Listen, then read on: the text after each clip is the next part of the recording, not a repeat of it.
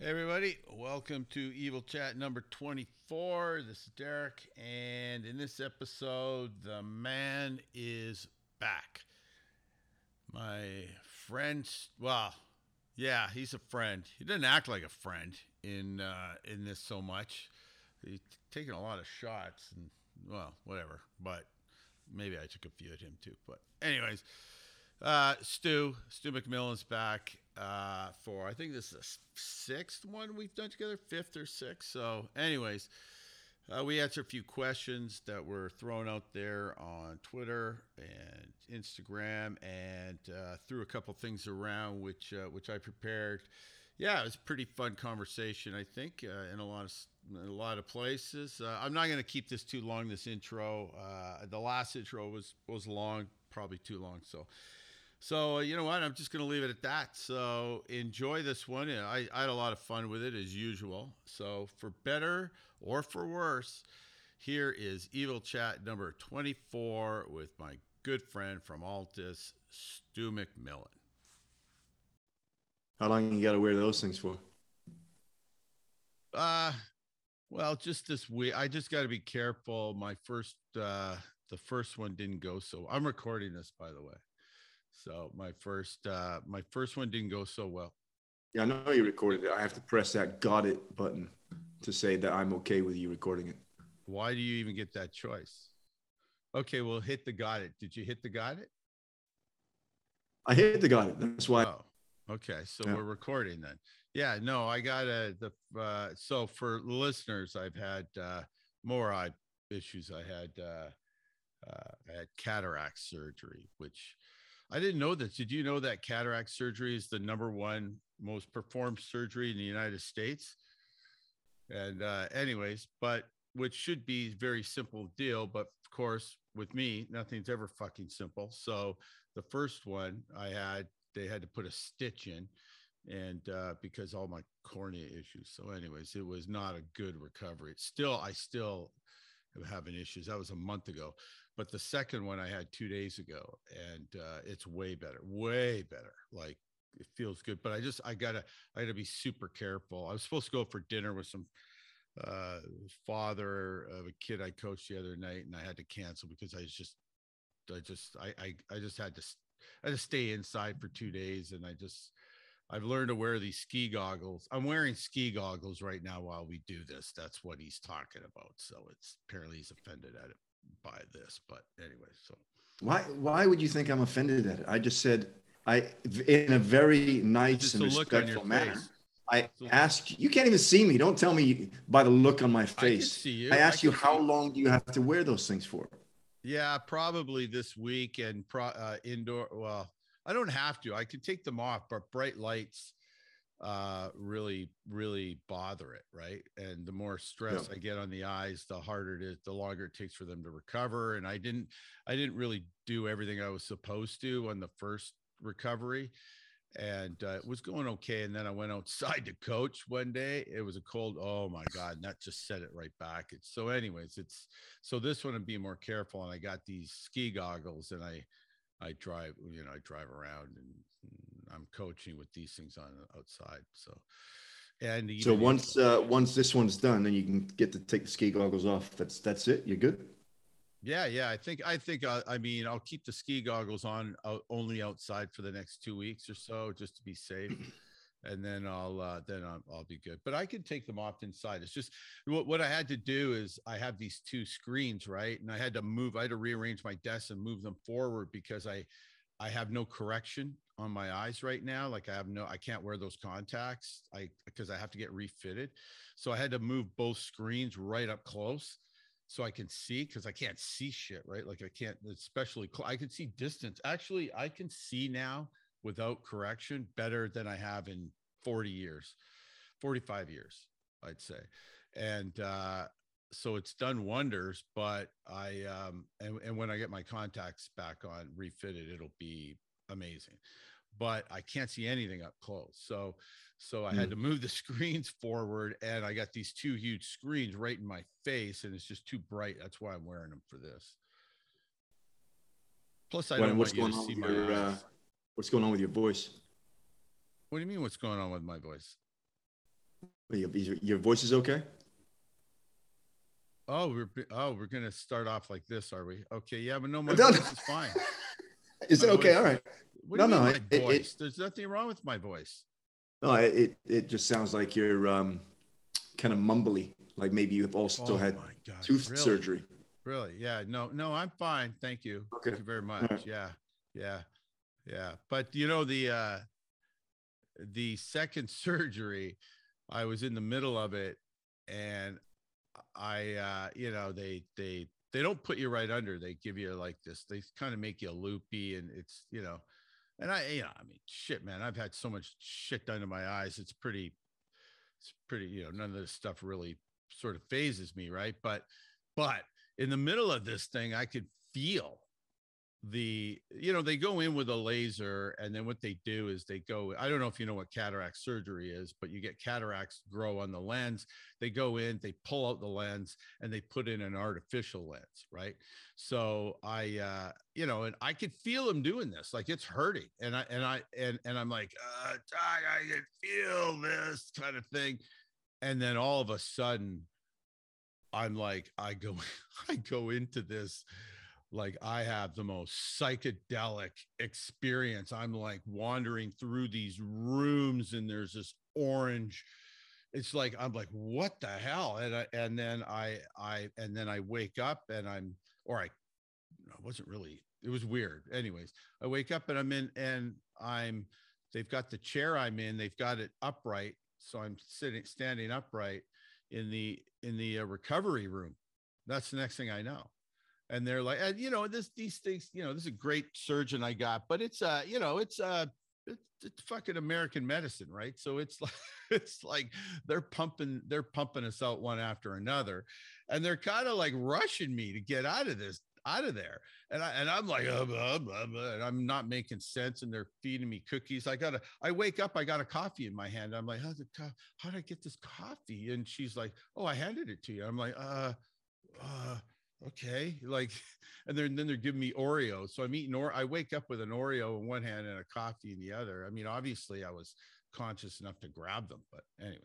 So it was really bizarre but but uh but yeah no it's uh, just another day in the life of derek Evely, though right? no kidding. It was yeah it was just uh it was yeah so anyways but once this is done you know, so listen to this. So i was telling someone this the other day. So when this is now as of right now well, no, not. I mean, once I get fitted for my contacts, when light, pa- when I see things, light is going to come from whatever I'm looking at, the object, the outside world.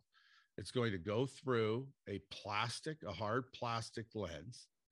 Then it's going to go through a layer of saline solution, right? Which is how my contacts work. But, anyways, then it's going to go through my cornea, which depending on the eye, has the tissue, has the DNA of four different people, right? So I have, I have, I have, I've had three cornea transplants, two in my left, one in my right. But the one in my left, when they they they had to take out the the original one and put in a new one, and when they do that, they you know there's still tissue from the old one. So I've got tissue from three different people plus my own, right? So it's going to go through that then it's going to go into my eye, then it's going to go through an artificial lens. and then then to the back of my eye. So that's like I mean, I'm like uh, I, I, was saying to someone last night, I, I'm like a Frankenstein experiment when it comes to vision. However, when I'm corrected, like when I get my new contacts, I mean, I can see. I mean, they measured me yesterday. I was 2040. I'm legal to drive without without my contacts and uh, which is I I haven't been able to do that in fucking 40 years but and but with my contacts it'll be crazy. It'll be crazy how good it'll be. So you know i mean it really like i can see great as long as i got my contacts in. but anyway so yeah. So that's that's, that's good man. How about good. what's new with you? Hey i got a question for you. I got a question for you. Why are you looking around Oh, you're. I'm not oh, looking around. I'm, I'm oh, cracking my back. Oh, chiropractic I'm, masturbation. That's what you're doing there, right? Is that what it's called? Yeah. Well, that's what I call it. Um, I have a question for you. What's and and Matt and I started a the the podcast that went missing that I lost. That, sorry, really that, that, that what that went missing. Well, I I I lost it. Yeah. Yeah. Yeah, the podcast you lost. Yeah, I misplaced it. Well, you was, wasted two hours of Matt's time on. Yeah, I did. I'm sorry, Matt. You and I are gonna have to do it over again. But he still has the kit, so that's coming up. But the beginning of it was, uh, you know, we we we were talking about you, and uh, I I asked him. So I asked him this question. So I'm gonna ask you this question. What what what's with all the pictures? What's what's with all the pictures you've been posting of yourself? Or not so much lately but before all the real sort of they look like fancy you know gq kind of pictures. There's one of you like crossing a road with a jacket thrown over your over your shoulder and you're looking back. It's black and white. Why are you shaking your head? Like what's the deal? There's definitely not a picture of me crossing a road with a jacket thrown well, that's what it looks like well, no, the other was you posted it. You no, posted it on. There definitely 100% is not. I've never crossed the road with a jacket might, thrown over. These look like professionally taken photographs. Well, they are because my buddy Linwood is a professional photographer. So when I go out to LA, I stay with him, and he, uh, you know, like most professional photographers, they carry their camera around with them everywhere, and he uh, he takes pics of me. He takes pics of other people. He takes pics of whatever, whatever is surrounding us during the day when we're just hanging out in LA. So I used a lot of those pictures for a couple of reasons. One is to try to help promote his work because I think it's really good. He's done a lot of work for uh, for ALTIS as, as one of our photographers.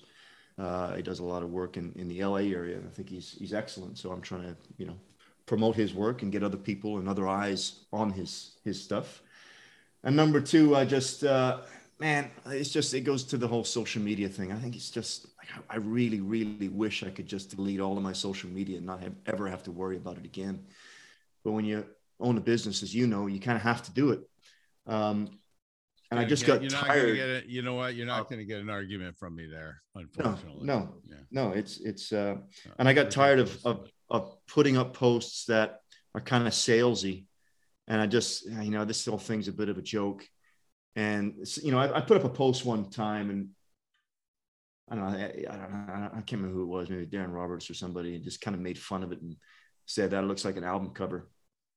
So, um, yeah, that's exactly you know, what I'm saying. That's funny. exactly what what what that's exactly what we were talking about. Actually, yeah. Matt Matt made the point. You know, you might be switching teams on us or something. Some of them look pretty uh, GQ, and Oh, is that right? right. Yeah, yeah, well, yeah. Of course, of course. No, I, no, I'm still. Oh no, wait still a minute, on wait the. Wait minute. Maybe it was me who team. suggested that. Yeah, it was probably yeah. you. It wasn't Matt. I mean, and oh, um, oh yeah, it, yeah, it was actually. And Matt said, Matt, it, know, right away said, "Hey, there's nothing wrong with that," and which he, he's right. There's nothing wrong with that, but just, just where the conversation went. Anyways, no, no, you know what? Anyways, I, it was just a bit of fun. I totally agree with you. I so, agree. Yeah, it was just a bit of fun, and I did that for a while. I'm back to normal now. I'm not, I'm not gonna. I had a, a, chat with my buddy JB the other day, and, and he said, "What's going on?" He asked me the same question as you. He said, "What's going on with your Instagram posts lately?" I said, oh, "I'm just having a bit of fun." I said, "I said," uh, and he just asked me, "What's the what's the point?" I said, "Yeah, you're right. What's the point?" So I've I've stopped, and I'm back well, to the point regularly. Is, there is a program. point. Unfortunately, that's the thing. I mean, I've noticed this. Right? It's like the more you the more you post the more the more and especially the more bullshit you know the more like if you could stir up shit you know there's a direct correlation like to what you sell on your on your site right? And i and i hate it too because first of all i'm not good at it. Number two i eh, you know i i don't i don't i never look at social media i don't scroll through my feed and if if if if I ever like something on like if you know to anybody listening out there, if, if you ever post anything and I like it or I see it, it's almost 99% of the time it's because I was tagged in it because those those that's the only thing I look at. I don't scroll through Facebook and see, you know, I don't know. It's just I just uh not that I don't have anything against it. It's just I just don't have the time and it's not really doesn't do anything for me. But you know, also as a music fan now, that's how you you get, you know, the only way to get a good seat at a decent venue is to be on top of that shit because the pre they announce pre-sales like an hour before they go on sale and I mean it's just it's just it's ridiculous. The, the whole thing just yeah but I get that. Anyways let's move on. Um, well no it's it's yeah let's just let's not leave that quite so quickly. So there's two things that you said there. One is yeah you're kind of rewarded sometimes for just taking outlandish opinions or or you know binary opinions on one end of the spectrum. But that's you know i don't necessarily 100% agree with that. I mean i've got a pretty decent social media following on both twitter and instagram and i'm not that way right i i was just consistently shared you know what i thought about the sport performance world you know and i, I did that i did that every day actually for two and a half years i just did these small little 250 or 300 word posts and you i built a fairly substantial you know a substantial in this world anyway following, quote mm-hmm. unquote, around that because what do you people, got around thirty thousand now on Twitter? Yeah, I don't know what it is. It's some. It's some. Last like, I yeah, I don't. It's somewhere a long time ago. I checked. You were like twenty seven thousand. So yeah, that's a, that sounds about right. But you know, and that's that's just from being consistent and sharing good stuff and people appreciating it. You know, there wasn't. I'm not saying anything outlandish. So it's it's not always no. that. I but, think you're. You know, and well, many of my friends. jump in here for a second. But if you, why are you interrupting me, man? like, why can't you? Like, I waited point. until you were finished speaking, okay, okay, and then okay. I spoke. This is how this goes. Speak then. Go ahead, speak. Say and many of my friends are the same, right? So, like my buddy JB, JB's just started Instagram last year. He's got probably got double my followers already because he just Who's JB, he just uh, John Berardi. So he just oh. he just writes good, interesting things that people care about, and people you know, people sort of find that stuff. So it's not just that social media rewards, you know, the the extreme ends of of the continuum. There's also a lot of really good things out there that a lot of really good people share, and I still learn a lot um, of of things from social media. I've met a lot of really good and interesting people on social media. Whether it's being, you know, it's uh, you know, I get to know new coaches or new research, and it's it's still you know, and you are the curator of your own feed, right? So people who complain about it, well, just do a better job of curating your feed. You know, you don't have to, you don't have to spend three hours a day on there. You don't have to follow people that you don't like or you disagree with or or or idiots. Don't follow them. And if you see them on there, mute them or, or don't reply to their bullshit. Yeah. Don't reply to them. So just no. you know, it's it's I think, yeah, it's probably a net negative on society as a whole. But I think in the in the coaching profession of sport performance industry, I think it's a really good way for us to get to know new people, get to understand what other people are thinking. I think it's probably been a, a net positive on my development as a coach, and it's definitely been a net positive on on you know the growth and development of ALTIS. Obviously, we wouldn't be where we are if it wasn't for our following and being able to, mm-hmm. you know, share what we think and what we do to the community at large, right? So I think it's in that sense, it's it's it's good. I just mm-hmm. still, you know, I find myself as many people do. Uh, it's hard for me to to stop that scroll sometimes, right? I, I, I spend too much time on social media as as many other people do, and it's easy to say, yeah, just don't do it, but it's uh, it's harder actually to to do that. Okay, I'm finished now, Derek. You can now speak. Thank you. Um, what I was going to say is I, I totally agree with everything you're saying. But my point is this.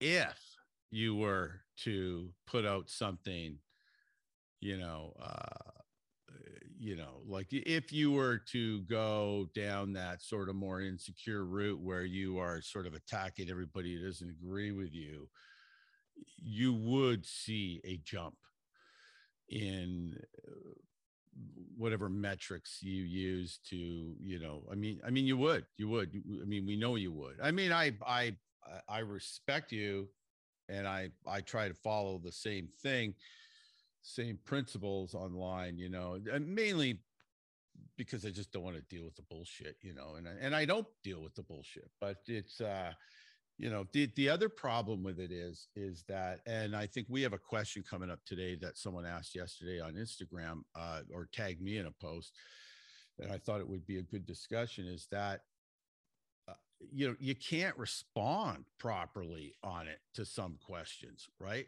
Like you know social media in particular twitter because of its short you know its limitations in in what you can how much you can type or text is you know you you you can't have a real nuanced discussion right? It's like the difference between long form podcasts and you know the the six minutes you see on the on uh, on network news right? It's you know you can't you, you, you can't have a like you can't get deep into things unless you you know unless you do a string of 100 posts or something like that. So and i think this question coming up is uh, i mean it's an honest question but it's um but i think it's uh it's it, it's a good example of that right you know but but we'll get to that later so Yeah, so I Uh, think that's really yeah that brings up a good point, right? And I think it's it's, it's that's exactly where my mind went when we started talking about that was was that question on Instagram because you know it's what gets picked up often is the most marketable thing. You know, if somebody's come up with a cool phrase or a cool name for something, and let's you know let's I mean let's call it out. I mean, feed the cats is a fantastic marketing phrase. mhm. Tony Holler is a marketing genius to have come up with that and continue to feed it as he has Mhm. over the course of the last however many years. It's freaking perfect. Yeah It's cats. Think about the athletes as being cats and what does that, you know, bring to mind in your brain and then feed them. You know, it's it's freaking awesome. Like that's that's the, you know, say what you, know, I have no judgment not- and not program incorrect. anything like that. It's just, it's mean- just really, really great marketing yeah yeah and it's it's easy for people to share it's easy to people to engage with it's easy for people to talk about and it's the same thing with what you're referring to on the, the instagram thing that that the, the, the question that you were um, uh, uh, tagged Tagged on yesterday is what's it called um, you know surfing the curve right? Is that what it Yeah. was? Surfing the Yeah. curve. Yeah. yeah so another another thing that's yeah it's it's it's a cool little phrase that that sounds good that sounds interesting that people will uh, attach to and yeah that sounds great. Surf the curve surf the curve. Let's write an article about surfing the curve. But it's um you know you got to dig a little bit deeper obviously than that. But it's it's um, yeah and i well to be fair to what is it jump science or whoever posted it um you know i don't think i don't think it was uh, asked in that in that way. I think it was you know he's just throwing a question out there for for honest discussion. Um maybe some of the replies were a little bit you know um uh, you know. No my, my point is he just he used that phrase as the question he might not have had to come up with that question if that phrase wasn't part of the lexicon right oh Surfing is the it part of curve. the Okay, lexicon what do you think Is it Oh, for part of the sure. Oh, okay. Yeah, absolutely. Know that. Okay. Okay. I thought he Yeah. came up with that. Okay. Yeah. Yeah. Oh no, All that's right. the guys out of um, Eastern Tennessee, right? You know, Deweese and those guys. Um, you know, Mike Stone. They talk about. Yeah, I think they've written a few Oh, articles. okay. Oh, I did not know that. Okay. Well, well, we're gonna give it an honest shot on that in a bit. So, yeah, yeah, no, that's good. But hey, back to Tony though. So, did you read that uh that thing he he did? Oh my God, he's gonna uh, he's gonna well, I don't know. Uh, his 10 misconceptions on SimpliFaster. By the way, you know, I've been on SimpliFaster lately looking, you know, I've been doing a lot of research into cameras. Fuck, that's a great site, man. That's a great resource. There's a lot of interesting things on there like for coaches. Like I, I'm I'm looking for an IP camera to set up in my new indoor setup I got and oh my god, that is so hard to source out, right? And he's got a great article on there sorting all of that. He's got a great article sorting uh, you know uh with a lot of which I think is very balanced information on on video uh, analysis programs and talking about the difference between you know just uh, um, uh, motion capture and video analysis. Yeah, I think that's that. one thing that that Carl Valle did really well. I don't think Carl is with SimpliFaster anymore, but he was he was writing all of those sort of tech articles. Oh, and that's he? one Is thing the that- guy? Yeah, he's great. Yeah, I think He's that's one thing that he did a really good job of but anyway, hey, back to uh, but back to Tony's thing. So he he took a sh- man. You are the only guy that he actually took a shot at. Like he he he who he mentioned by name. I'm pretty sure he was there's a there's one I think the third one there. What is something about development? I'm pretty sure that was a shot at me, but but uh but he didn't mention me by name. But man, he mentioned you.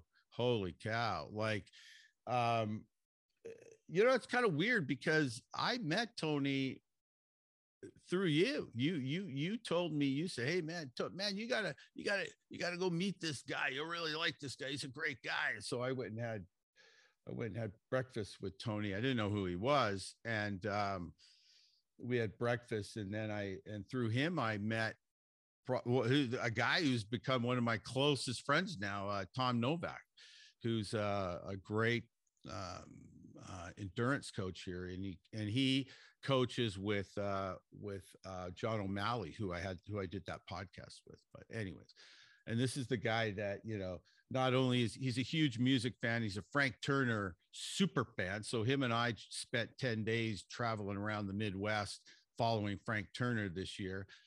And uh, did I tell you the story about Shackleton with him and I in Shackleton? So he him and his wife and me and my wife have become friends, right? And early on, maybe, you know, uh, maybe the fourth time we meet or something, we're we're having dinner or drinks at a pub or something. Where I remember we were outside a patio and and one of us, I forget who it was, one of us said, "Yeah, yeah, you know, I'm a I'm a big uh, polar explorer uh, uh, buff and uh, particularly uh, Shackleton." And both wives at the same time just kind of hung their heads and shook their heads like, oh fuck, here we go. And and it, like the other, I, I think he said it, and I and I went, no way. And I was like, so am I, like this, right? So we geeked out on this whole thing about Shackleton for like an hour, and the wives were just like, fuck, these two are idiots. And then, so, anyways, anyway, but he's actually him and I are preparing a uh, a podcast on on Shackleton and coaching the leadership. Yeah, I think you said that in one of your previous podcasts. Yeah, yeah, but but I had a I actually had a, an expert lined up yeah, and then she, um, she, thought you were an idiot or something. Yeah, I, I'm positive that's what happened. She she yeah. probably she was all committed and everything. We were like we were going to do it the next week, and then she kind of like oh, no, she probably really listened to the first five minutes of one of our pods and said, yeah, "I'm not talking with this." Exactly, I'm not going on with this fucking moron. So yeah, fair enough, fair enough. Okay, that's probably so. So okay, what's that? I said that's probably my fault. I'm sure it is. Yeah. Hey, so what's new with ALTIS? You you huge um, changes with you guys, right? You guys are out in Atlanta now. Yeah, we moved. I mean, that's the biggest change. Um, we're not doing anything different other than we're now doing it in Atlanta, other than in Phoenix, which is very different. It's cold.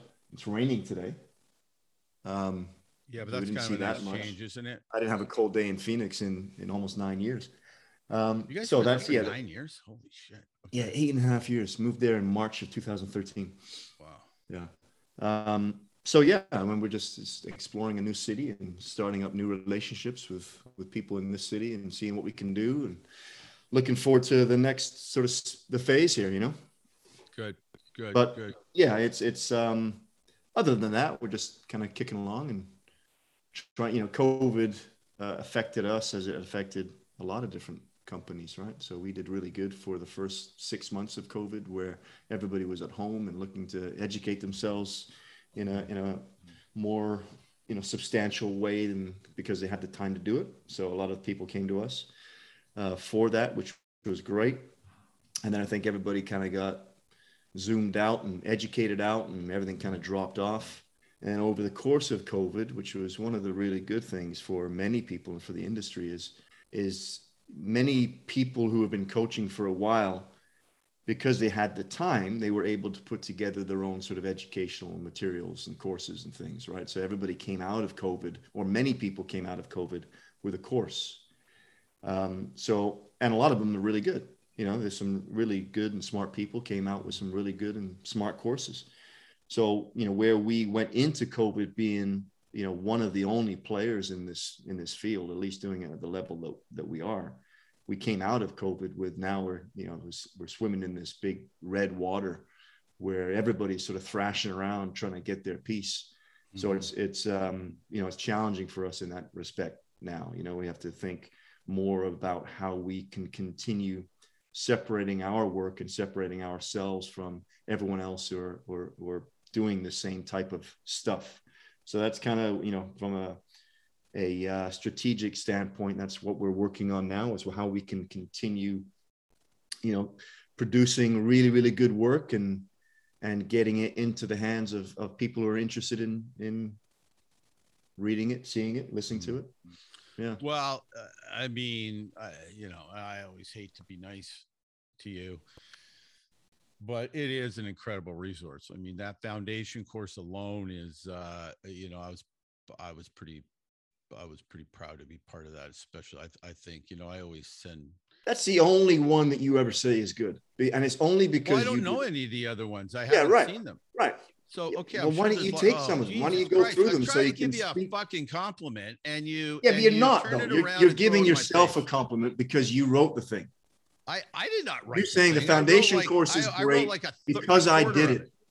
Oh my god! Okay, wow, woo! This is going to be good. Okay, all right, motherfucker, we can do that.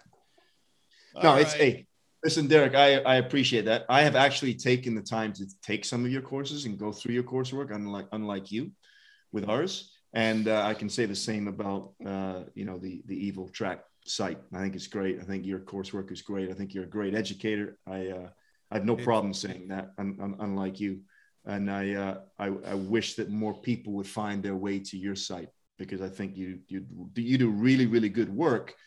Um, but you also share it in really, really interesting ways. I think I think it's really good. I think it's, it's super underpriced. forget it. Let's not go there. No, like your your your um, you know your videos and stuff. They're great. You know, like oh yeah, your off the cuff stuff. You know, when you're just talking to a camera. Like I really like that, but I also really like your more scripted stuff that's over a uh, you know a, a, presentation. I really like that too. I think you do a really good job with it. Yeah thanks. I think it's the stuff in the middle that's not great. The stuff where i kind of script it and and use the script and try to go you know try to make it sound like it's like it's off the cuff that stuff's not great. But when i when i really sit down and and script it out and do a graphic or something i think that stuff's good. And yeah and the stuff where i'm just thinking off the top of my head is okay too. But it's it's the stuff in the middle i just yeah, it just comes off as yeah. So, anyways, yeah, no, I think I found my groove, but I appreciate that. Hey, tell me about this uh, uh, this foundation you guys have, not the foundation course, but the foundation. I just read something online about that the other day for disadvantaged kids in sport. Yeah, that's something you, we started. Um, well, after the George Floyd thing, right? You guys started something. Oh, no, it wasn't the George Floyd. Can you not talk about it? Arbery. Yeah, it was the Ahmaud Arbery that oh. um, that kicked it off, and we, you know, it's that's that's pretty close. I mean, it's you know, you know, he's not an elite runner, but he was running, you know, and and it, he was in, you know, the South and from a demographic that that we speak to a lot and work with a lot. So it was, um, you know, it was it, it hit hit home more so than some of the other ones have hit home because he was just out running, you know. So we wanted to do something um, you know, so we start. We, we've talked about a foundation for a while, but that was basically the the motivation to hey we got to do something here let's let's see if we can you know so we try to reach out to him we actually spoke with their lawyers and about possibly doing something but they they were speaking to people and, and corporations and institutions that were far in, in in in you know in excess of what we could do so we but we thought that we could potentially maybe raise some money to help support underprivileged kids from you know minority backgrounds get um, you know help get them athletic scholarships uh, to HBCUs. So that's kind of what the the, Which the whole goal was. Uh, historically Which, black college and university. So we we had this um, you know this we did this Zoom education event over the course of two days or four days last year, where we had um, you know 1,500 coaches sign up for it, and we raised 120 thousand dollars and we were able to um, you know get a couple scholarships for kids to go to, to HBCUs. So we're going to continue that this year. Uh, this year we're doing something a little bit different. Uh, it's, it's actually starts next week, so this is probably out already. It's probably maybe even finished already, but it's um, you know, we're going to try and try and raise some money through a uh, online auction. So we've got a bunch of our friends, um, you know, whether it's NBA jerseys that are signed by different athletes, whether it's courses that we're giving out, whether it's you know, I gave uh, my 2014 opening ceremonies outfit, uh, my Olympic opening ceremonies outfit, uh, or opening ceremony outfit. 2000 and Uh, so things like that. oh, So winter, uh, winter. Okay. yeah, yeah, the winter one. So we'll see. We'll see how it goes. Uh, hopefully, we can raise some some good money for this, and it's uh, it's just something that we'll continue doing over the course of of course of the you know the next few years. And there'll be uh for now. listeners, a part of that'll be there'll be a, a Bondarchuk course and some stuff from my site. Or are you? Yeah, or is thank- that yeah, thanks Or, for or does that stuff not reach the standard you need for? No, no, 100 percent it does. Yeah, so you can good. you know people can can bid on uh, a, a Dr. B course and and uh, you know your parents course and a couple other things, and you know you know Brett is giving away some books and. David Epstein gave some books, and Brad Stulberg gave some books, and Cal Newport, and I'll see what else Uh, I you got know. kicking around that I. It's. I'll see if I got something worth anything kicking around. I don't know if I have anything. I tend not to. I've given away every single. The only thing I've ever kept national team type. You know, and I had a ton of it at one point, right? Because I was on a lot of, particularly world champs teams. Is uh, I kept my open. I kept my entire opening ceremonies uniform for 2012, right? um, because that's something I want my kids to have, you know, down the road. But uh, I'll I'll I'll dig around, see what I got. I might you have a think they're going to care about it? well, they might after I'm Like I dead. was, They so I'm talking to about Tianna about that, right? So Tianna's given us her, um, you know, Tianna Bartoletta. Are you trying to talk me out of this? Or are you trying to talk me into? No, no, no, no. I don't. Frig, nobody's going to bid on your 2012 opening ceremony. I mean, Fuck, who cares? So you know, it's it's. Uh, Tianna gave us a uh, some choices: Team USA Winter Puff Coat, Team USA Nike Roller Bag, 2015 Diamond League Trophy, a Diamond League trophy, or Oh the 2016 God, Ralph cool. Lauren closing ceremony outfit, including the boat shoes. I said, "Dang, like, I don't want to be auctioning off your Diamond League trophy. Like that should mean something." Yeah. And she says, "You know, it's um, I don't care about all that. You know, I did it. That was enough. So that's that's you know that's cool. You know, that's a, just Yeah, a yeah. great way to look at it. It's um, you know, it's probably means something more to someone else her. now at this point. Good for So her. That's yeah, that's cool. Awesome. Good, good. Yeah. Hey, so uh, well, I'm glad things are going well with ALTIS then. Um, hey, so what do you what do you next question? Uh, and and then we'll, we'll I got and then we'll get into some real stuff here. Well, it's Um, it's already 10:45 here, so it's like we don't. Yeah, have yeah, time. but you you've got time. To, you're not. no, I don't have time. I, I, I honestly don't. I maybe have half an hour. Oh my god. I don't have- I don't have three What did you think of the latest podcast on the site?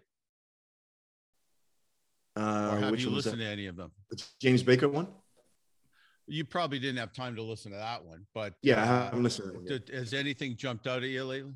I mean, I know you like the Dan one for sure because you told me that. No, but, uh, yeah, I mean that was that was a really good one. I, I think I told you that. That was that was excellent. I mean, it's, um, I've never heard Dan speak to that amount of uh, detail about you know what he went through.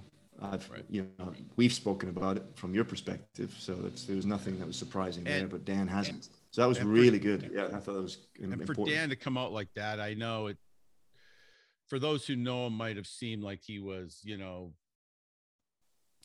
I don't know, I I, I don't know how to say it, but that is, I mean, you have to understand how big a deal that is for him to come out and and be that, even that, you know, uh, open Oh, personally. on it. I Hundred mean, that's a- percent. That's a Hundred big. I've known Dan. I mean, you've known Dan same same length of time as I have, right? So, you know, over twenty five years, Mhm. and I didn't know that stuff, and he's just gone public with all that stuff, right? Yeah. So that's you know he he alludes to it from time to time, but never really speaks to it with that much detail. So it's as I said, I think it's I thought that was a really good, honest, and interesting conversation, which are the best conversations to listen to, right?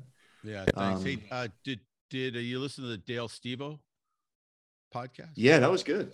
I really like that. What did you think of his? Uh, what uh, What did you think of uh, his little system he's developed there? Uh, it's interesting to me. I've been thinking so much about it, and I'm um, him and I've been going back and forth trying to get a work out a date for um, the next one, but uh, you know, because I got a whole bunch of follow up questions. But uh, in particular, what it is is this, and I'll just I'll just review it for the listeners. It's the uh, it's this he operates the way he chooses his loads his methodology essentially the core of it is to work off of a uh, a four a four day rolling average of how okay so dale dale stevo stevenson coaches tom walsh two-time olympic bronze medalist in the shot 2290 shot putter any other time in history he'd be the gold medalist and all those things he just happens to be the guy throwing 2290 when there's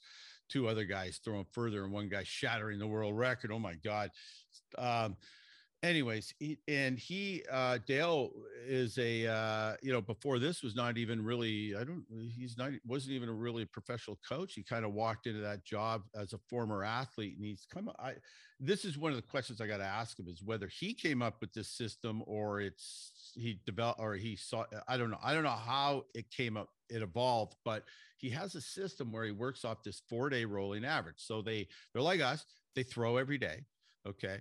Um, and so let's say it's Wednesday morning and they're they come out to train and they the first thing they warm up, then they throw. And so he takes the results from that session plus the results from the three the throwing sessions the three days before he averages them out and then from there he has a whatever the wherever the distance is there's a scale and that scale is sort of an inverse um in in terms of intensity it's sort of an inverse uh, um, scale in terms of what he is going to prescribe for the rest of Wednesday's workout. So, for instance, if Tom throws, you know, um, if if the if that four day average after the Wednesday morning session is really high, then what he does is he i mean you can also think of the scale as as places on the force velocity curve right? So it'll if if tom's throwing throws really well and it's a one then he'll go to i think there's five levels on the scale then he'll go five and I may have the numbers wrong, but it doesn't. Yeah, what do you what do you mean by that? If, if he throws really well and it's a one, what's a one? What what? what okay, that's that's so, okay, subjective say, rating. Okay, so, a, so yeah, yeah. So so let's say, okay, so he's got this average after Wednesday morning. It's a, it's an average of Wednesday morning plus the three mornings before Tuesday, whatever. Yeah, average whatever. average of what? Aver- the average distance of the throw. Distance of the throw. Yeah. Okay. All right. So it's not just based on Wednesday morning, it's based on Wednesday morning plus Tuesday, Monday, Sunday, or whatever, whatever the four throwing days are prior to that. And let's say that's let's say that's 2170. Okay. And in training, uh, let's say, you know, that's really, really high for him. That's a really high. Let's call that a one. Okay. One being the furthest five being, you know, if he is like, oh God, he had a horrible, horrible day through like shit. Okay. Right. Let's say that there's, I think there's four zones, but whatever. Let's call it five. Doesn't matter. Then what he'll do is he has another scale that's inverse one to five of where they will lift that day. And I'm assuming maybe with other exercises too, special exercises or whatever. He will one being you know it's very intense. So one is actually you know uh, dynamic eccentrics fast eccentrics right? Okay. And if well, his, his most his most intense one was a uh, you know a really slow heavy eccentric. And then his next more intense one was was, was it slow eccentrics? I thought it was just fast. yeah, okay well yeah. whatever it is whatever it is let's let's say it's an uh, accentuated uh, eccentric was his his five or his four. Okay okay. so so when the when the when the results are up he then they prescribe uh the most you know the most intensive or the he- or the heaviest let's call it lifting for the rest of that day. And he keeps doing this. And then Thursday is the same, except the average is based on Wednesday. Wednesday, it's Thursday morning, Wednesday, Tuesday. So I have a question for you then. So if, if the way that you understand it, say his average is high, it's a it's a whatever it is. It's what if five is the highest number, then it's it's five, and then then and then he does the. Well, I said one. Let's, let's whatever it is. I, don't care. Whatever, well, that yeah, number let's is. Let's not confuse people. Let's just say it's one. Okay, Let's say in one. throws, one represents the furthest, five represents the lowest. Yeah, it's it's okay, irrelevant. So let's just say that his rolling average is super high. It's at the highest level. Yeah. Okay. So he does then he he pairs that with the most intense weights room session, right? Yeah. And then he throws the next day, and the level is still high, mm-hmm. and then he pairs that again with the most intense weight room session. Mm-hmm. Is that how you read it? Yeah. So he could potentially be doing three or four or even five days in a row where he's doing accentuated eccentrics. I, yeah. I didn't read it that way in that conversation that I listened That's, to. That is so, well, but you've had more conversations with. Well, no, the only conversation I had with him was what you heard on the podcast. So, oh, so thought you said you went. Okay. No, no, no. I'm I I I've been going back and forth with him about setting a date to have another oh, podcast gotcha, to get gotcha. deeper into. Yeah, that's that's yeah. So that's not how, what I heard, and that I would disagree with that because you get on a bit of a roll from a throwing perspective, and that roll could last a few days. And you know, why would you, you know, so you're going to pair that now with heavy, heavy eccentric work for a few days running? That that makes little sense to me. Well, okay, to be fair, we don't know what the volumes are. Okay. We don't know, um, you know, he, he, he, although I can tell you this through uh, having that conversation in the podcast, you know, he and I talked about, you know, he, he's very much like what we would do, which is, uh, a lot of smaller doses more often. So that you know i can tell you that. I don't think they go i don't think he these heavy eccentrics and i thought he said they were more dynamic eccentrics but i could be wrong. Um i i you know it doesn't mean i don't think he's going in there and kicking the living shit out of them um so we don't really know what the volume what the overall what the overall load is okay specifically. We just know what the zone that they're working in is so, uh, but I find it quite interesting. So the and I've been thinking a lot about because it's the absolute polar opposite in that sense of what we do, which is we hold the we hold the stimulus constant to the to the extreme and let the results adapt to the stimulus where his stimu- stimulus is literally changing every single workout based upon this four day rolling average. Remember, it's a four day rolling average. It's not, it's not the one day. And I, I think what he would say to you is there's very few days where that happens, where, you know, if he, the whole point of doing that um, is to keep the load, you know, is to is to load him enough that he doesn't stay high all the time. But here's the question that I should have asked in the in the podcast that I didn't because as soon as he described it to me, my mind was just like go. I was like, "Fuck, this is pretty cool." I was thinking about it. I, I there's a couple questions that I wanted to ask him. Number one is like, does he do that into into the competition phase? There must be some there must be some accommodation for when he's going into in into a um into a competition period or leading up to a competition because it doesn't sound like it sounds to me like the way he has it set up and i know that this is not the this is not what happens because he would still be doing it if that this is what was happening but it sounds like the ultimate maintenance phase is what it is because every time the athlete is high in results you're loading them to bring them down right? So you're and with the way that the the two uh, it, the two scales are inverse to each other, if I'm understanding it right, then um, you know every, there's a you know the, what what you're what you're loading in the rest of the workout is is always sort of mat uh, inversely matching what you are doing although i guess if the results in throwing are moderate then you're going to end up moderate you know, so it, it would be interesting to see some of the data from that and see how often that they they do the that that he throws really far and they do the eccentrics and and how you know um i just found it i just found it quite interesting you know? Yeah uh, unless what they're doing is and i don't i don't know i mean i'd maybe need to go back and listen to the podcast again. I have uh, listened to a, a second conversation between you guys but unless he's he's actually pairing the opposite.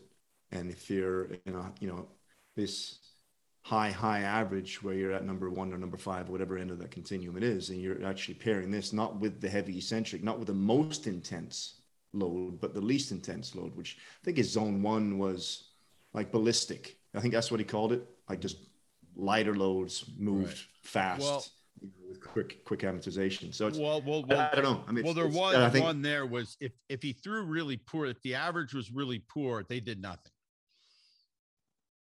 right they go home so what you just described would probably be the second step up from that. So, mm. anyways.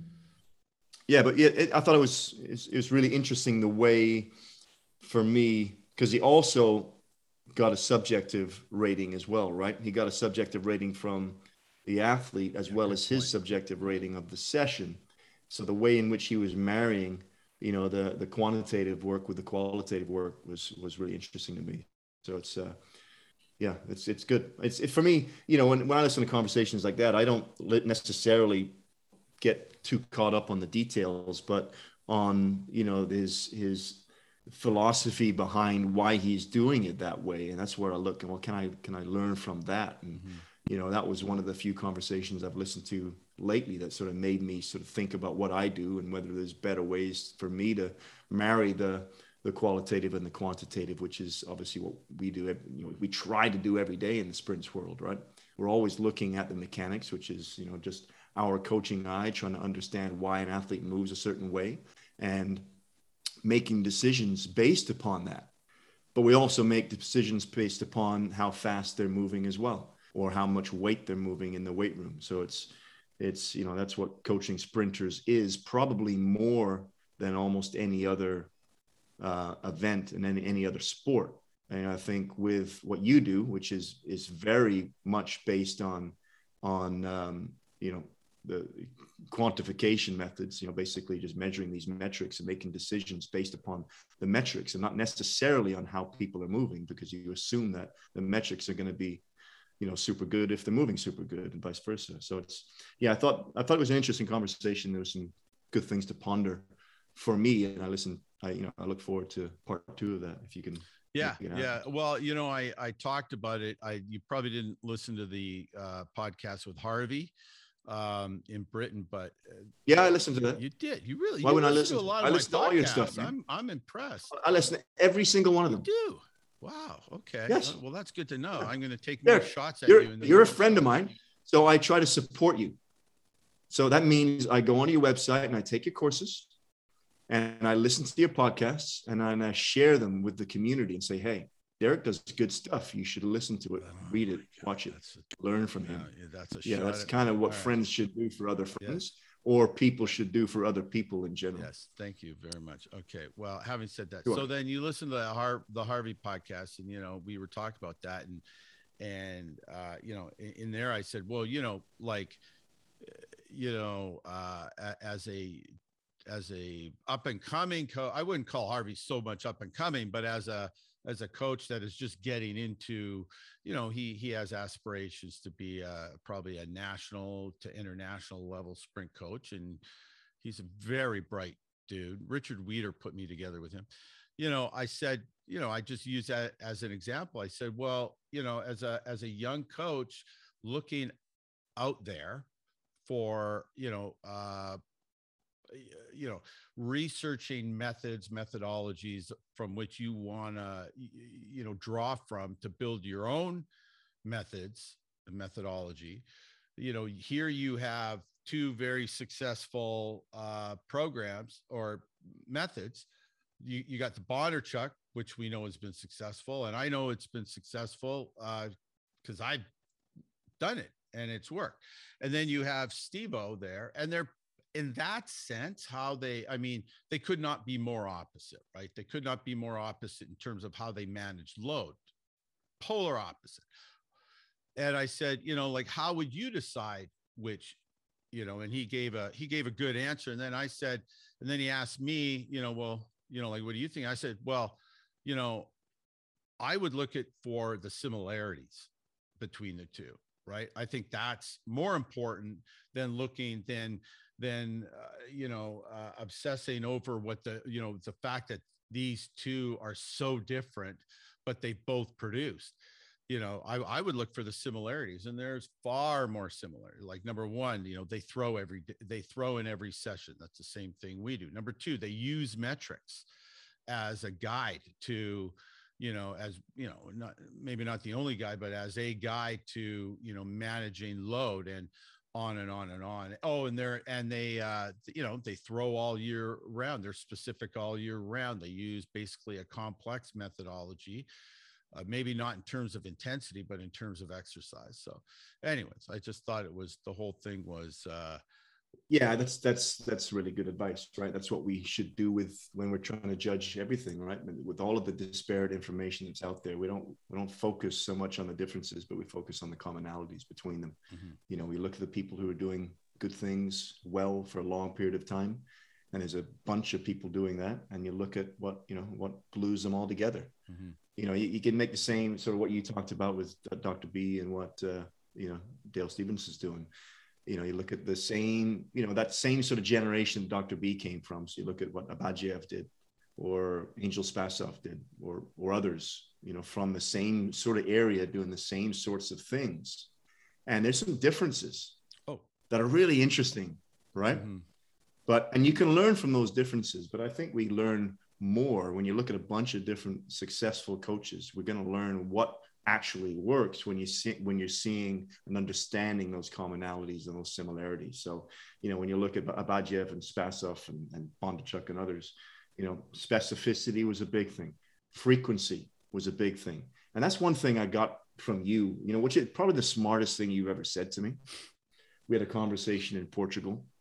I remember that, and you you talked about one of these Bondarchuk principles that I don't think is a Bondarchuk phrase that's a, it's a Derek Evely phrase that I think you should you should use more often because I think it could be the next surfing the curve okay. or the next feed the cats. Right. But the compression of specific abilities. Yes. And I think that's a really important thing. Mm-hmm. You know, yeah, that, yeah, find that, out that what is it mine. is that yeah. we're doing, compress that in space and time. I think it's really important. And then, you know, yeah, there's some differences in intensity, but those are the general three, right? Specificity, frequency, and intensity and uh, and don't get let's not get caught up on all of the unique differences that these guys all do or that that coaches all do. But let's look at what's actually common to the all the good ones. Yeah. Yeah yeah yeah. No for sure. For sure. So hey uh so let's let's do a i know you don't have too much time. Let's hey what's this this spikes question that uh, came up on Twitter yesterday when you when you tweeted out that we would be talking. You said, "Hey, if you guys, you know, you guys, anybody out there wants to um, wants to do." Uh, uh, or if anybody has any anything that you want us to talk about, somebody came back with something about the Nike spikes, and now you're going to have to educate me on it because I'm not really sure what he or she was talking about. And well, I've got it here. So, Alex Curry, interested to know your thoughts on the Nike Super Spikes and their effect on an indoor 60 meters versus what we saw over the 100.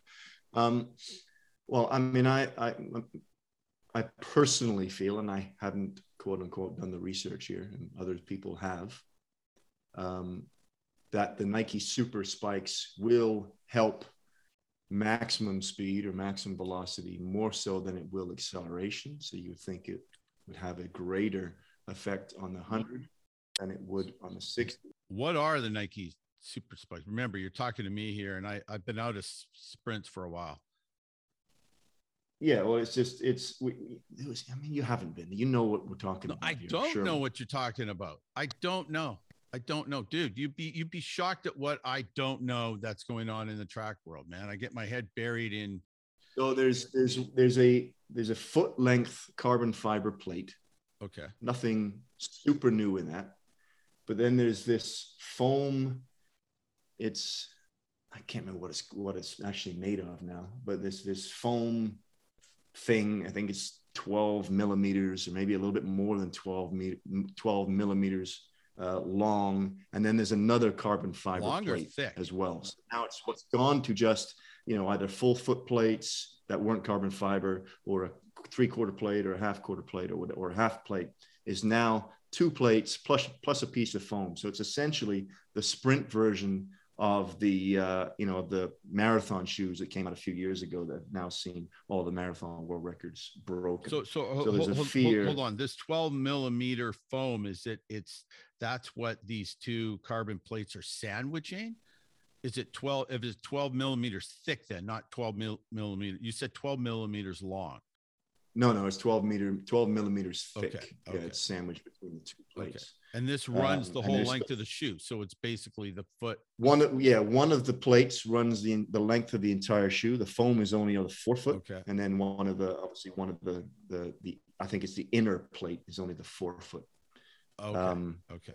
Yeah, I, I think that World Athletics should have put a kibosh on all of these when the when all the distance shoes started changing. Um, I think it's too late now. The cat's out of the bag. I think it's too late to turn the boat around.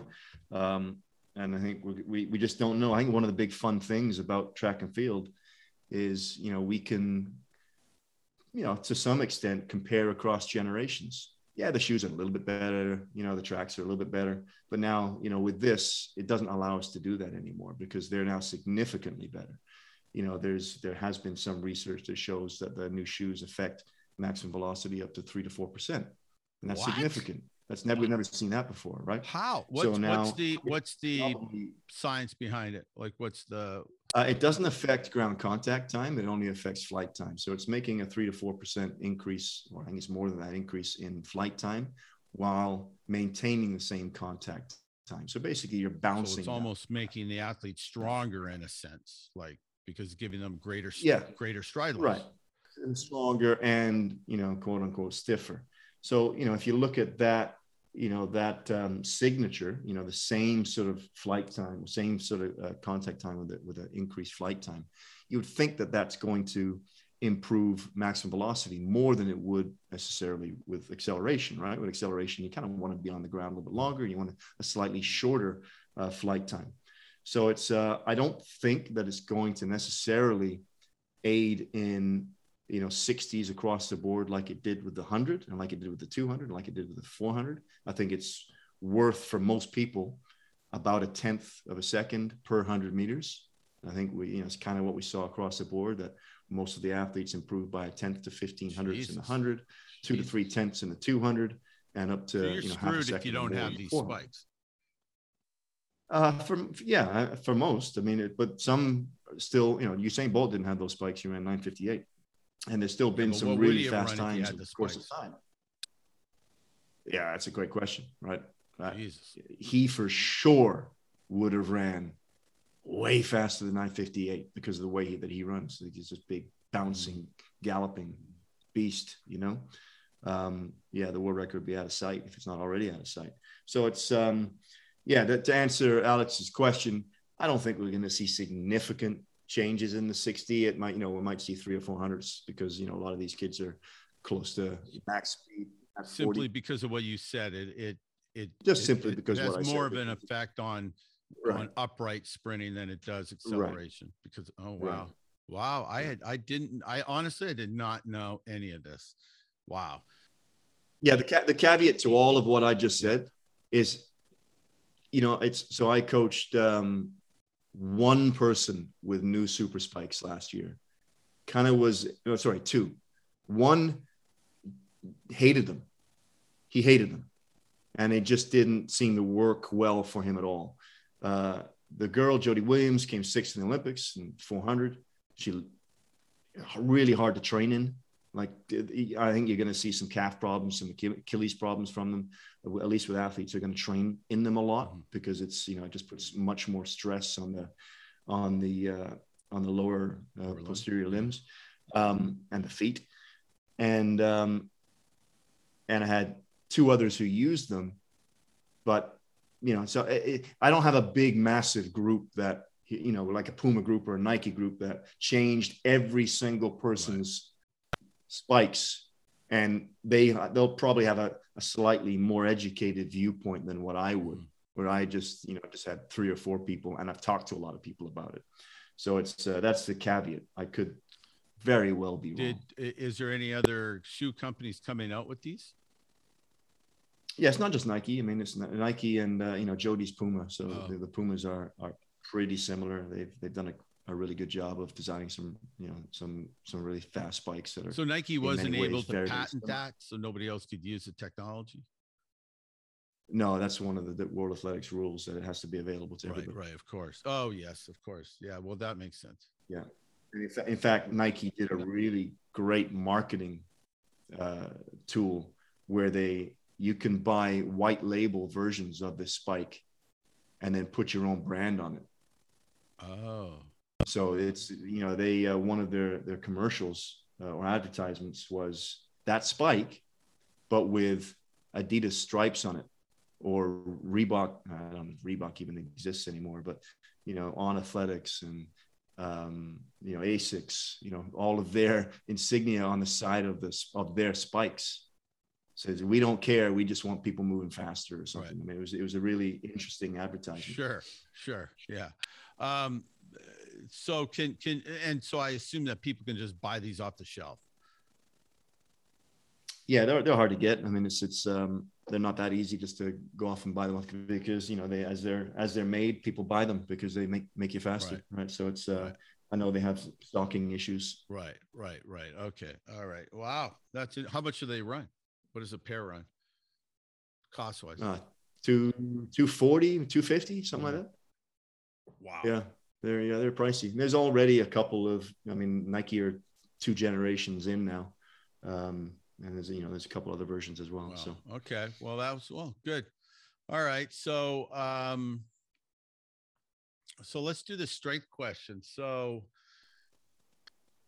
um, so this, this, you know, and I sent you the some screenshots of it. So where is it here? Um, this question on the uh, what surfing the curve, right? Right. So surfing the curve. So what are your thoughts on that? So I guess the basic question was, um, hang on, I'm gonna just let it go silent for a bit because I, I have to dig this up. I thought I, I I know I had it here and I gotta. well, I've got it because I'm generally more organized than you. Oh Jesus! Yeah, yeah, whatever. Uh, Bring it up. Da, da, da, there we go. There we go. So, is there any is evidence? There any evidence that, the is there any evidence that surfing the curve is important, or is it just a massive assumption? So, by surfing the curve, I I assume what this guy's saying is, sorry, not this guy. Jump Science is saying is, uh, oh, and he copied me and Ryan Crouser on it, which was interesting. So uh, surfing the curve um, means you know hitting all points on the force velocity curve. Um, and i should say that you know the graphic here is just the lower part of the force velocity curve didn't include eccentrics. Um, but i'm assuming it, it, that's that's inherent in the question as well. So so what are your thoughts on that? I mean did you see that question as that as you know, I guess, you know, and, and some people piped in saying, well, you know, I lifting at 20% intensity, I guess that means 20% 1RM or whatever is pointless. Like, you know, uh, fast quote unquote lifting is pointless. I mean, you know, these are hard questions to, to reply to on Instagram because they're so context based, right? Like the answer has to be so context based. And, um, like, what are your thoughts on that? Or do you want me to give mine first? No, I mean I can give mine. And there's there's a couple of things there. Number one is is surfing the curve, as I said earlier, sounds good. It's it's a nice marketing phrase and tool, and we need to be careful that we don't get distracted by that. We have some sort of mm. assumption of its efficacy because of how cool it sounds. Uh, and then you know feed the cats is another example of that. And I, I'm not making any judgment against feed the cats, but it's you know let's not let's not assume that feed the cats is this incredible thing because it sounds incredible. It does. Let's let's actually look at the methods that that underpin the feed the cats quote unquote system or the surfing the curve. I, I actually surfing. have no clue what the methods are that underpin feed the cats yeah, I, I don't either. I mean, that's not neither here nor there. I'm not, like I said, I'm not making a judgment on it at all. But let's right. let's not judge something by its its um, its nomenclature. Let's judge it by the, the details. So what we're saying is is working across or doing work at different points of the force velocity curve. So you're doing heavy stuff, medium stuff, and light stuff. Heavy stuff kind of slowly, medium stuff a little bit faster, and lighter stuff way faster. Now, is that surfing the curve or is surfing the curve five points on the curve or 10 points on the curve or 15 points on the curve? Right. So that's the, that's the question.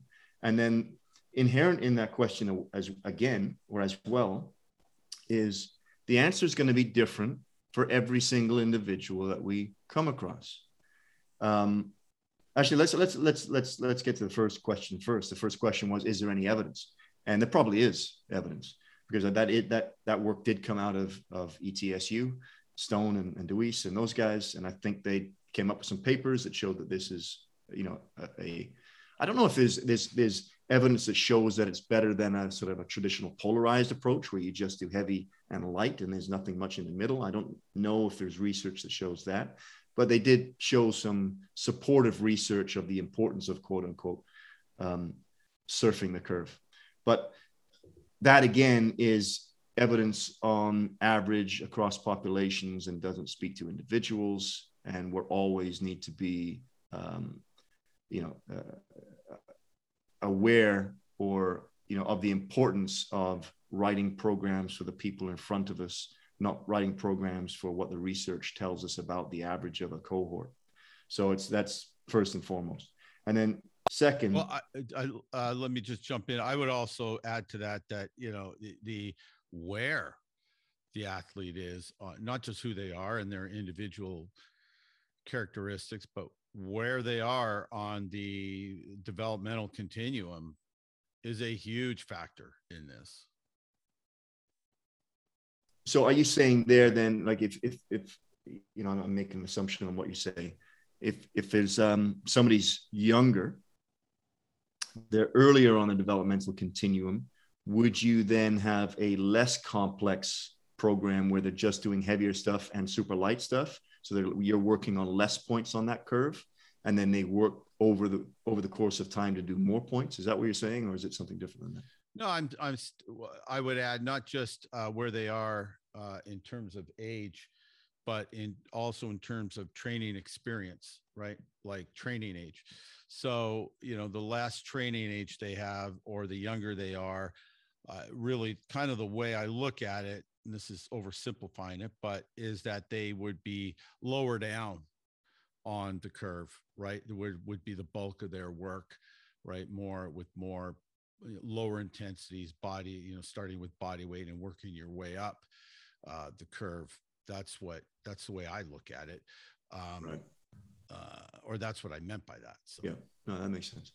And then uh, and and I mean, I've always been a big believer that you should hit at some point through development, uh, whether or not it's you know uh, within a given one given annual plan or one long-term cycle that's another discussion but i think you you know all athletes need to hit a number of different places on the force velocity curve but your point's well taken that you know like you, you could have a thousand points on the force velocity curve or you could have four. It it you know it it really depends on how black and white you want to look at it. And and and you and i have we had we you and i and matt had a huge discussion on your blog about this about you know you know the idea i guess the at the at the core of this the idea gets back to this age old question which we discuss which is you know how much maximal strength do you need? And and people get wrapped up in that question. And i think a better question is is you know is is starting with the assumption that yes you need it to certain degrees in certain events, uh, you know, depending on which event you're in. It's the better question is how are you going to get it, right? And that's where it it you know this discussion I think is more uh, is more beneficial. Yeah, so I'll give you a speed example of that, right? So is maximum speed um, important for a sprinter? Obviously, it is, right? Maximum speed or maximum strength? No speed. Speed. Maximum okay, speed. Yeah. Maximum speed is important yeah. for a sprinter. That's that's that's very clear. What we've talked about quite a bit, and what many people have had these conversations is that doesn't tell you necessarily what to do to work on maximum speed, and it doesn't necessarily mean that the only way to work on maximum speed is by sprinting maximally. And each individual athlete, as you're as you're insinuating with strength, will exist somewhere on that continuum as to where they develop that maximum speed. Some will require maximal efforts, or not necessarily require, but maybe that's the best method of working on maximal speed is by sprinting maximum. Others are better off doing maybe a little bit more repetitions at 90% of their maximum speed. And they will improve their maximum speed by working at 90% rather than at 100%.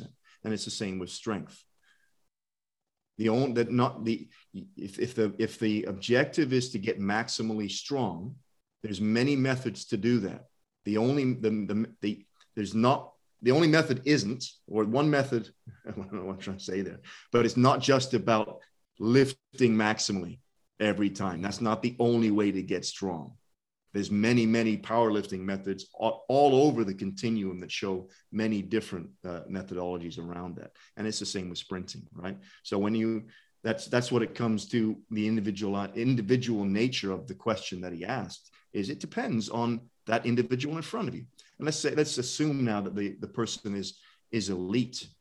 Like that's an elite athlete. So it's take away the whole developmental question. It still depends. It still depends 100% on on what the sport is and how that athlete is. Like I'm, people who, and I, I think get, again, people get really caught up in all of the minutia around all this, where mm-hmm. it's it's you know let's just ask the question why are we doing what we're doing there, you know where where it sits on our list of hierarchical KPIs, and put the you know that requisite amount of importance upon it, and no more you know? Mm-hmm, like mm-hmm. It's, it's, surfing the curve for me is all right we're going in the weight room for a few different reasons. One is to get strong. One is for some athletes to get a bit bigger develop some sort of hypertrophy or work capacity. And some is to work on speed strength and there's some other other sort of other reasons injury prevention those are like that yeah there's some other ones as well you know you're looking at long chain fascial stuff and ballistic stuff and you know stiffness and some other ones that are kind of you know put aside they're, they're not really um, you know, um, not about what we're talking about here. But if we look at those three things, you know, get a bit bigger, get a bit faster, or move, you know, weight, move weight faster, or get a bit stronger. And then and that's how I sort of set up my zones on that curve. So maximum strength for me, which is zone three in our in our uh, terminology, is anything that's above about 85% of 1RM, about. And some people will get really, really strong on 85% and some people won't. And it's just about figuring out where they are in that. Mm-hmm. It 85%? Is it 90%? Is it 85%? Is it 100%? Whatever. But for me, there's not a big difference across the board. That's we just working on getting stronger. That's our goal. What do we need to do in the weight room to get stronger? Now in the middle, zone two, the hypertrophy work capacity stuff, somewhere in between sort of 60 and 85% of one RM, which means we're doing reps of somewhere between seven and 15 and we're you know more you know greater time and attention you know greater density. But it doesn't really matter if they're doing eights or tens or 12s as long as we understand what the objective is here and we're reaching our objective. And at the other end you know rate of force development or dynamic strength or whatever you want to call it um, you know something under 60% ish of their 1rm and moving the bar as fast as they can. And for some people it's you know they'll do really well at 40% some people it's really well at 45% some it's 50% and that's as as complex uh, i feel that most people need to get unless they're working with power lifters or olympic weightlifters Yeah, I, uh, there's two things there. Number one is you you can also translate all of those numbers into speeds if you're using bar velocity as your as your measurement. And number two is intent, right? Intent is really important as well, right? I mean, for do you you know I I like I mean, for me, with a thrower, I like to just sort of I, I don't know exactly where this would be because I never test for one RM and I never use that anymore. I always use bar velocity to determine the loads, but everything has to be of maximal maximal intent, right? Um, and in turn, and what that means, you know what that means, but it means you know they're moving it as quick as they can with you know the best technique that they can, and and um, you know I think that uh, for me, that with a thrower, that probably sits right in that zone uh, below 85, just below 85%, 60, somewhere between 70 and 70, 70 and 80%. But with, you know, at reps of the reps are essentially five to six, not because that's a magic number, but I like the I like to see that the last few reps are moving as fast or almost as fast as the first few, that kind of thing. And I find so uh, you know, I guess the the term that uh, at least in this chart would be strength speed as opposed to speed strength, but we also do s- speed strength. I will switch it up from you know things and i am you know lately you know i'm i'm eager to explore the eccentrics uh, with throwers and and uh, you know so what are your thoughts on that well yeah i mean there's nothing kinda, there that i kind of went nowhere with that but yeah you didn't yeah you didn't really say anything that I thoughts on yeah the importance of intent and intent is is clearly extremely important for sure um I just thought it was an important point to to mention. Yeah, no, it is. You, it is. Yeah. So I, I can't disagree. You know, intent intention is not important. I'm so I'm I'm, I'm with you 100. percent the, the intent to move the bar as fast as you possibly can, regardless of the weight on the bar, is really important. But also, you know, we, we sometimes get caught thinking about just what I just said there, moving a bar. And if we're looking at, you know, quote unquote surfing the curve, there's many other ways to do that. Body weight at the at the one end, lighter implements, medicine balls, um, heavy medicine balls, different, you know, different dumbbells, kettlebells, and then up to barbells and, and immovable objects. So it's, um, you know, I, th- I think all can be um, significant and, and, and good pieces of a, of a successful program. I just think sometimes we just get caught up in all the details of this, you know, where it's no, no, totally, totally. And, and people get into their, you know, get into silos and, you know, black and white think. I think one of the comments on this one was somebody said something like, yeah, I, I, yeah, uh, you know, moving light weights um, probably i think it was it was a fair question probably has little to no transfer. Uh, but you know i mean that's a you know you have to put that into context. I mean if moving light weights quote unquote has no transfer then why would a shot putter throw a heavy shot or do a special exercise that mimics the pattern, what we call an SDE specific development exercise. So it's going to be of, you know, it's going to be fast. Uh, it's going to mimic part of, say, the shot put delivery. Like, why would you do that? Because that's not, you're not throwing, you know, you're moving, you're essentially doing a strength exercise in the pattern of the competitive event. We know that those those have the most transfer of anything so how can you, you know, obviously the movement pattern is really important because I I, th- I think that that's just a, a such a narrow view of yeah it's it's just a really narrow view of it. And I think it's using the incorrect terminology and, and looking at this of, of the whole purpose of moving heavier things around uh, in the wrong way. And I think that's that's another conversation yeah. for another podcast around transfer and what people mean by transfer. That's it's just people are totally confused about what that word means mm-hmm. and how to use it mm-hmm. properly. You know, it's it's just it's just incorrect. Yeah, it's like nothing is going to quote unquote transfer unless you're just doing the competitive exercise.